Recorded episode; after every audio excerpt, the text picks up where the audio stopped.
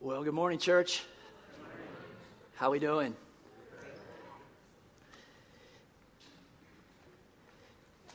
We are in our Christmas series that we are calling The Gift.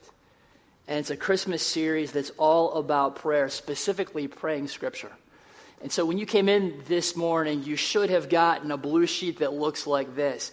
If somehow you dodged our ushers and you need a blue sheet, can I ask you to put your hand up? There's got a couple down here.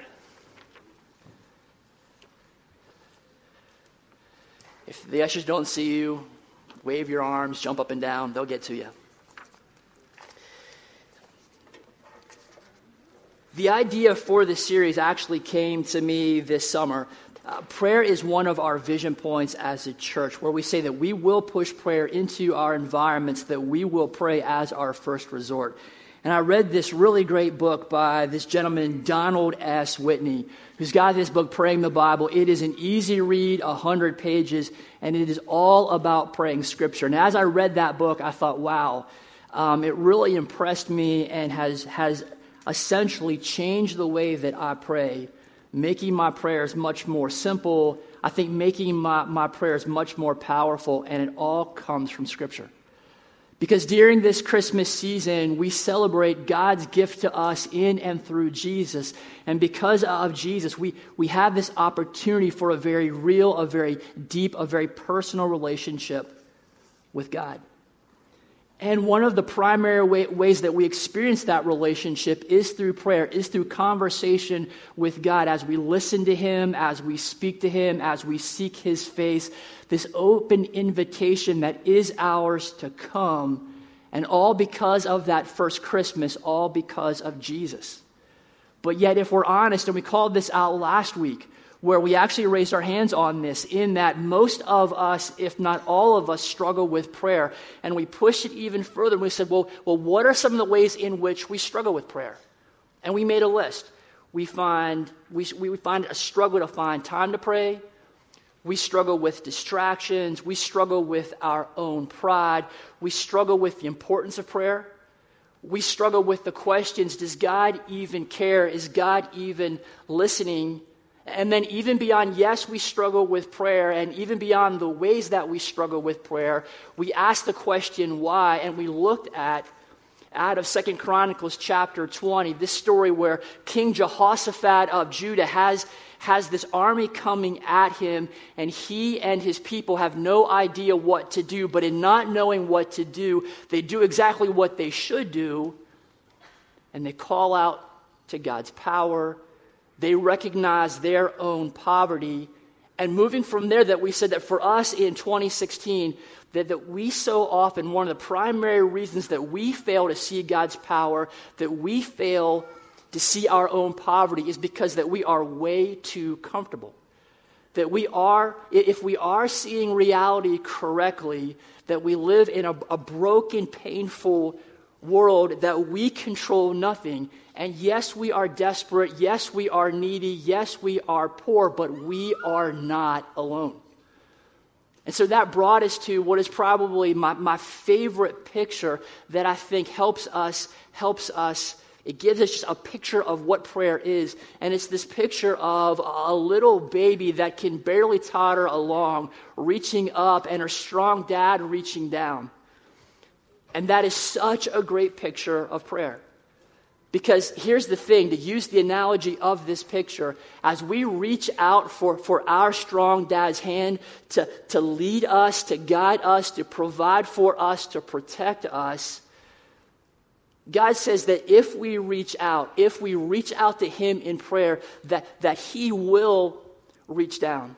That if we seek Him, if we seek Him with all of our hearts, that He will listen to us. And so while there are many, many different ways to pray, ways to capture our poverty, way, ways to beg God for His power, the way that we're going to chase across this series is praying Scripture. And I want to make this easy for us because here's what I notice about these kind of conversations when it comes to prayer. It's so often we get so wrapped up in talking about the technique of prayer or the science of prayer that we miss the simple joy of what prayer is.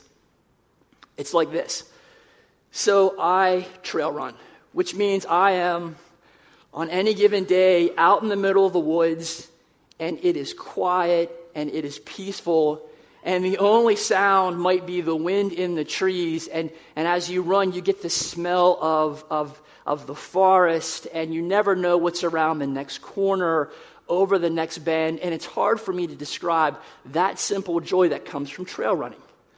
So monday a week ago i was out and i hardly ever fall but i fell i hit the ground i got up and i ran 100 yards and i fell again and as I'm laying there looking up at the sky, I have this picture.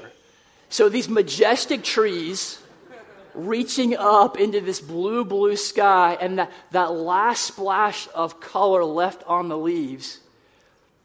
And for me, that describes the simple joy of running in the woods. Now, I was going to show you a picture of me laying on the ground because I flipped my camera around, not a selfie because I don't do that, but my kid said, do not show that. So you don't get to see that. But I have to be careful because there is actually a science to running. And so as I run, I'm going through this checklist in my head. Is my head back? Are my shoulders back? But are they relaxed? What's, what's the angle of my arms? As I run, are they crossing my body because they should not be? Am I leaning forward not from my waist but from but from my ankles. What are my hips doing? As I run, is, is my footfall in front of my knee, under my knee, behind my knee? Is it a heel strike, which is bad, or a midfoot strike, or a forefoot strike? What's the ideal cadence? Because, because ideally, the most effective running cadence is 180 steps a minute. And so if I'm thinking about the science of running, guess what happens? I miss out on the joy of trail running. And I don't want that to be us when it comes to prayer. I do not want us to miss out on the joy that is yours, that you can go in conversation anytime you want about anything to the Almighty God of the universe. And so we're going to keep this simple. We're going to, we're going to look at the nuts and bolts of what it means to pray Scripture because the technique is already built into the text. Right? Praying scripture actually helps us with the things that we just mentioned that we wrestle with. And so let's, let's start it off this way. I want you to tell me what are some of the things that you typically pray for? Live question, hit me up. Family. What else? Security, health. I heard something else. What's that? Safety? Wisdom. What's that? Friends. Protection. Sometimes like pulling teeth with you guys, but you guys are on it this morning. This is awesome. We pray for these crisis situations that we have in our lives. We pray for finances. We pray for our jobs. We pray for, uh, we pray for our church. And so, by using Scripture to pray for the things that we're praying for already, we get a greater sense that we are praying biblical prayers. Right? That might be obvious, but we've got to call that out. We get a greater sense that we are praying God's will because we're using His Word. We've got a greater opportunity to lock onto the, the, the, the, true meaning, the real meaning of the Scripture because as we pray Scripture, it forces us to go slow we get a greater sense of a kingdom perspective versus praying from our own, maybe short sighted perspective. We get an expanded range, right? We get new ways to pray for the things that we typically pray for day after day after day after day. In Hebrews chapter 4, verse 12, we see this. For the word of God is alive and powerful. It is sharper than the sharpest two edged sword, cutting between soul and spirit, between joint and marrow. It exposes our innermost thoughts and desires. Joni Eareckson it, and, and reflecting on this idea of praying scripture, and this verse that we just looked at says this I have learned to season my prayers with the word of God. It's, it's a way of talking to God in his language, speaking his dialect, using his vernacular, employing his idioms. It's not a matter simply of divine vocabulary, it's a matter of power. When we bring God's word directly into our praying, we are bringing God's power into our praying. God's word is living, and so it infuses our prayers with life and vitality. God's word is also active, injecting po- energy and power into our prayer. Now, I'm sure that, that Joni Eareckson Tada is a great lady, but we can do better than that. If we look to Scripture, we see that the New Testament church in the book of Acts, they pray Scripture. If we look to Jesus, we can find instances where, where, where Jesus prays Scripture. Again, please hear me say that there are many, many different ways to pray. Praying Scripture is only one of those ways, but there is a simplicity that comes with simply opening your Bible and allowing the words that you see there to shape the prayer that you are engaging in conversation with God with. When you are dry, when your heart is cold, when you are afraid, when you are overwhelmed, when you don't know what to pray, it is, is, as simple as opening up your Bible and using the words that you see there as a springboard to your own prayers when you are distracted, one of the things that we just mentioned that we struggle with, when you are distracted, you simply go back to the words and allow the words to pull you back on track. So let's walk this out. One of the things that we just said that, that, we, that we struggle with or that, that we pray for, say it that way. One of the things that we just said that we pray, pray for is our family. So for me, that, that's me praying for my wife and my kids. And when I pray for my kids, especially, I pray that God would help them in their day, that God would incline their hearts towards Him, that God would, that God would protect them, that God would bless them. But what if I take that prayer, that thing that, that so many of us are praying for, that, that, that prayer for my kids, and I allow Scripture to shape that prayer? So one of the easiest places to jump into Scripture and make that your springboard for, for prayer is the Psalms. So if we go to the very first Psalm, Psalm chapter 1, here's what we see Oh, the joys of those who do not follow the advice of the wicked, or stand around with sinners, or join in with mockers. But they delight in the law of the Lord, meditating on it day and night. They are like trees planted along the riverbank, bearing fruit each season. Their leaves never wither, and they prosper in all that they do. So if I let these words, the meaning of these words, shape my prayer, that prayer for God to bless my kids becomes something far richer. I pray things like, God, may my kids know joy. May they, may they truly know the joy of knowing you, of being in relationship with you. God, give them wisdom as they choose their friends. Allow them to see that, that, that the wrong influence of friends can actually steal the joy that you desire them to have.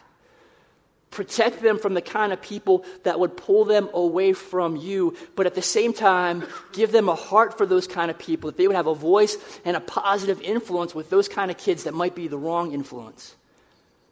God, draw my kids to yourself that you and your ways would be their delight. Allow me to show them what that tangibly looks like lived out in everyday life.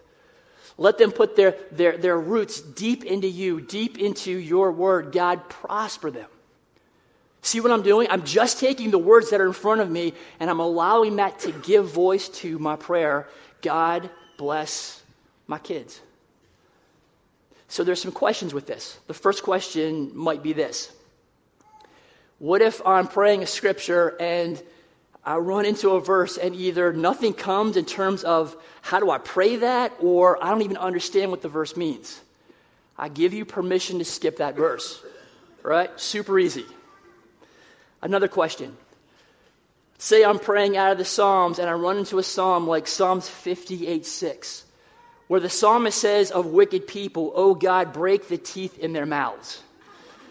Now, maybe you're thinking, Good, I've got people that I want to see their teeth broken. Let me ask you to not pray that way, but rather realize the heart behind that prayer. That this is the psalmist who is experiencing the pain of living in this fallen world. And as they write those words, their heart is crying out for rescue. Their heart is crying out for justice. Their heart is crying out that things be set right. Exactly what we celebrate during this Christmas season that Jesus has come, that we have a rescuer, that there is a day of justice coming, that Jesus even now is setting all things right. You might have this question Brian, some of those Psalms are crazy long. What do I do with those? You don't have to pray the whole thing. If you're praying out of the Psalms, just pray until you run out of either a psalm or time, but you don't have to pray every verse. So, I don't want this series to be us talking about prayer. I especially don't want this series to be me talking to you about prayer, but I want this series to be about us praying together. So here's how we're going to do this. This is where the blue sheet comes in. I'll ask you to go ahead and, and pull this thing out. So we are going to pray the first eight verses of Psalms 27 right here, right now, on your own. So, the sheet that you have in front of you, you'll see the verses, and then every couple of verses, you'll see a bullet point with uh, an italicized prayer prompt. You don't have to use those, but, but I, I provided those because maybe you're thinking, Brian, I have no idea what you're talking about. Or I might read this, and what if I don't get anything to pray about? Well, I'm trying to help you out. Maybe you don't need those at all. So do not let those get in your way. Maybe when you realize that this psalm is about David saying, Hey, I've got evil people who are coming after me, I've got enemies who are attacking me, and yet he starts in verse 1 by saying, The Lord is my light and my salvation, so why should I be afraid? To realize that David, in the face of physical harm, is more concerned about who his rescuer is and his glory, more concerned about his rescuer than he is his own personal rescue. There's something there to pray about. So, don't let the prayer prompts get in your way we're going to read through the whole thing in its entirety, and then I'm going to turn you loose. So, Psalms 27, verses 1 through 8. The Lord is my light and my salvation. So, why should I be afraid? The Lord is my fortress, protecting me from danger, so why should I tremble? When evil people come to devour me, when my enemies and my foes attack me, they will stumble and fall. Though a mighty army surrounds me, my heart will not be afraid. Even if I am attacked, I will remain confident. The one thing I ask of the Lord, the thing I seek most, is to live in the house of the Lord all the days of my life, delighting in the Lord's perfections and meditating in his temple. For he will conceal me there when troubles come. He will hide me in his sanctuary. He will place me out of reach on a high rock. Then I will hold my head high above my enemies who surround me. At his sanctuary, I will offer sacrifices with shouts of joy, singing and praising the Lord with music. Hear me as I pray, O Lord. Be merciful and answer me. My heart has heard you say, Come and talk with me. And my heart responds, Lord, I am coming. So, as we've read those verses together, maybe a situation of concern pops into your head. You've got your sheet. We're going to go quiet for seven minutes as we pray together. Let's pray.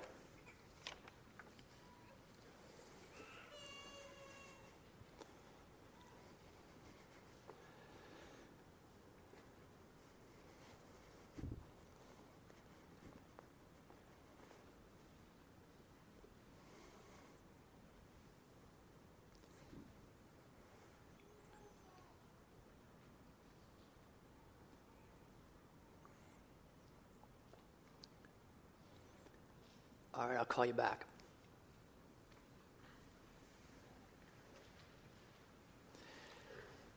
So, this is a live question. How did it go? What's your feedback? Maybe some of you are thinking, you won't say this to me, but man, that was super awkward. Middle of a sermon, we just stop and spend seven minutes in silence. Not comfortable for all of us, but that's okay. But what did you find as you prayed Scripture? What's your feedback? Closeness and depth. What else?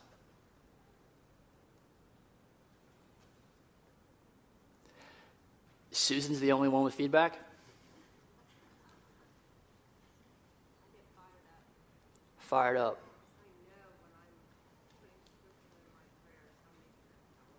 Yeah. Did you hear that? Jenny gets fired up because she knows that when she is putting scripture into her prayers, that she is making that prayer powerful. That's why we're doing this. Seems less selfish of a prayer. Did you find as you prayed that your focus was more on God and less about you? Did it seem like a real conversation? You're reading His words to you and you're talking back. Did you find your mind wandering less? Right? You get distracted, you just come back to the page. Did you think more deeply about what the scripture was actually saying because you're forced to go slow? Did you pray in ways that might be different from the way that you normally pray? See, there's a simple beauty that comes just, just by opening God's word and praying those words, his words, back to him. See, during this season of, of Advent, this season that is all about the joy of Christmas, all about the implications of Emmanuel, God with us, and the joy that's there. There is a joy that is ours through prayer as we walk out our relationship with God through prayer. See, yes, we struggle with prayer, and we've listed out the ways in which we struggle. But at the end of the day, prayer is not meant to be a struggle, but prayer is, is meant to be a joy. And we'll keep walking out the simplicity of this joy throughout this series over this Christmas season. If you're here this morning and you are, are not getting that, that joy piece, it's right there in verse 8 of what we just read where, where David the psalmist writes, My heart has heard you say, Come and talk with me. And my heart responds, Lord, I am coming. That the sovereign creator, king of the universe, has invited you to come and not only extended that invitation out to you, but has provided you the means by which you can come through the blood of Jesus that there is no more condemnation, there is no more guilt, there is no more shame for anyone who has trusted in Jesus. That now, because of, of the gift of that very first Christmas, that, that baby in the manger, the Savior of the world, that despite your sin, despite your, your poverty, despite your brokenness, despite your desperation, that God has made a way for you to be a child through Jesus, and He invites us to come. And if that's not joy, I don't know what is.